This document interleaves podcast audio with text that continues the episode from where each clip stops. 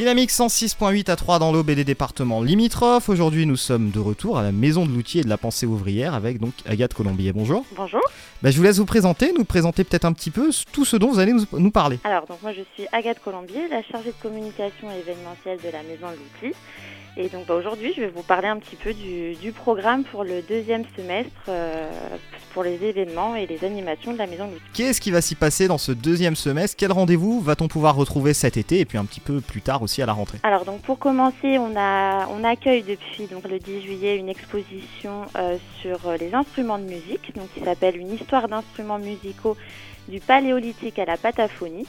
Donc ça reprend euh, la création de l'instrument à la période préhistorique jusqu'à la pataphonie, qui est l'art de créer des instruments avec les objets du quotidien. Ça permettra aux visiteurs de découvrir des flûtes euh, créées à partir de bâtons de ski, des xylophones avec des bouteilles de gaz. Voilà, c'est un petit peu un concept très créatif et euh, qui appelle à l'imagination euh, du public. C'est original. Donc elle aura lieu du 10 juillet au 29 septembre et donc toujours en entrée libre comme d'habitude. Ensuite, euh, donc on arrive sur la rentrée avec euh, donc comme tous les ans les Journées européennes du patrimoine où on accueillera l'association Les Passeurs de Fresques pour des ateliers euh, démonstratifs sur l'art de la fresque et bien sûr le musée sera accessible au tarif exceptionnel de 3,05 euros. Donc c'est le 21 et 22 septembre de 10h à 18h et pour les démonstrations c'est en entrée libre. Une conférence le 24 octobre sur euh, le rôle et l'action du conservateur départemental des antiquités et objets d'art qui sera réalisé par Éric Blanche-Gorge, qui est donc le directeur des musées de la ville de Troyes. Donc, euh, comme toutes nos conférences, elle aura lieu un jeudi à 18h30. Et on terminera la programmation par euh, la lecture publique du don des mots, qui rentrera dans le cadre donc, des actions du Téléthon. Alors un petit oiseau est venu me dire qu'il y aura une petite période de travaux euh, du côté de la Maison de l'Outil. Alors comment ça va se passer, dites-moi? Voilà, donc d'où une programmation un petit peu plus légère sur le deuxième semestre et donc la réalisation simplement d'une seule conférence parce qu'effectivement la Maison de l'Outil va se refaire un petit coup de jeune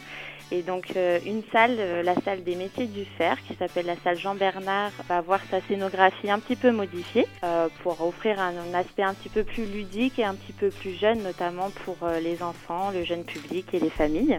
En termes d'accessibilité, on crée aussi un espace toilette directement dans le musée. Et ensuite, suite aux nombreux retours de nos visiteurs et des questions qu'on nous a posées, on va intégrer donc des vidéos dans la scénographie complète du musée sur certaines vitrines pour essayer de savoir-faire d'hier, comment il était pratiqué et comment il est prat- pratiqué aujourd'hui. Donc voilà, c'est un petit peu les, les projets qui seront en cours et qui se termineront donc en décembre, donc pour une démarrer une année 2020 euh, sur les chapeaux de roue. Sous les meilleurs auspices, voilà. Exactement. Alors la Maison de l'Outil, est-ce qu'elle propose des choses justement peut-être pour les plus jeunes? On est en période de vacances scolaires parce que bon, les enfants, tout ça, ont peut-être pas grand-chose à- à faire cet été. hein. On sait bien que très souvent, les cahiers de vacances, on les suit pas trop à cet âge-là. Donc qu'est-ce qu'ils pourraient venir faire et apprendre alors à la Maison de l'Outil? Alors, donc notre l'exposition donc sur les instruments musicaux euh, est complètement accessible pour le jeune public.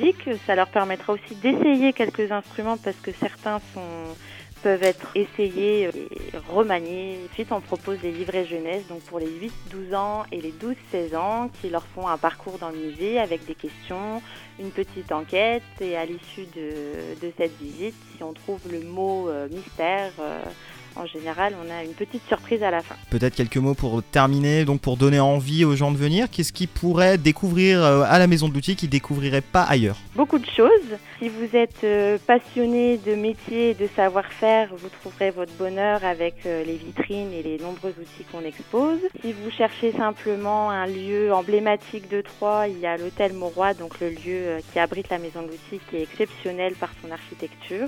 Et on a aussi les jardins, donc qui sont sur l'art japonais, qui apportent une touche un petit peu particulière au bâtiment et qui, euh, pour un, un pique-nique ou simplement pour se poser, est très agréable. Pour ceux qui ne connaîtraient pas encore la Maison de l'Outil et de la Pensée ouvrière, donc c'est cette rue de la Trinité à 3, ouvert tous les jours de 10h à 18h. Voilà. C'est ça. Parfait, donc Agathe Colombier à l'instant qui était avec nous en interview. Merci beaucoup de nous avoir accordé cet entretien. Merci à vous.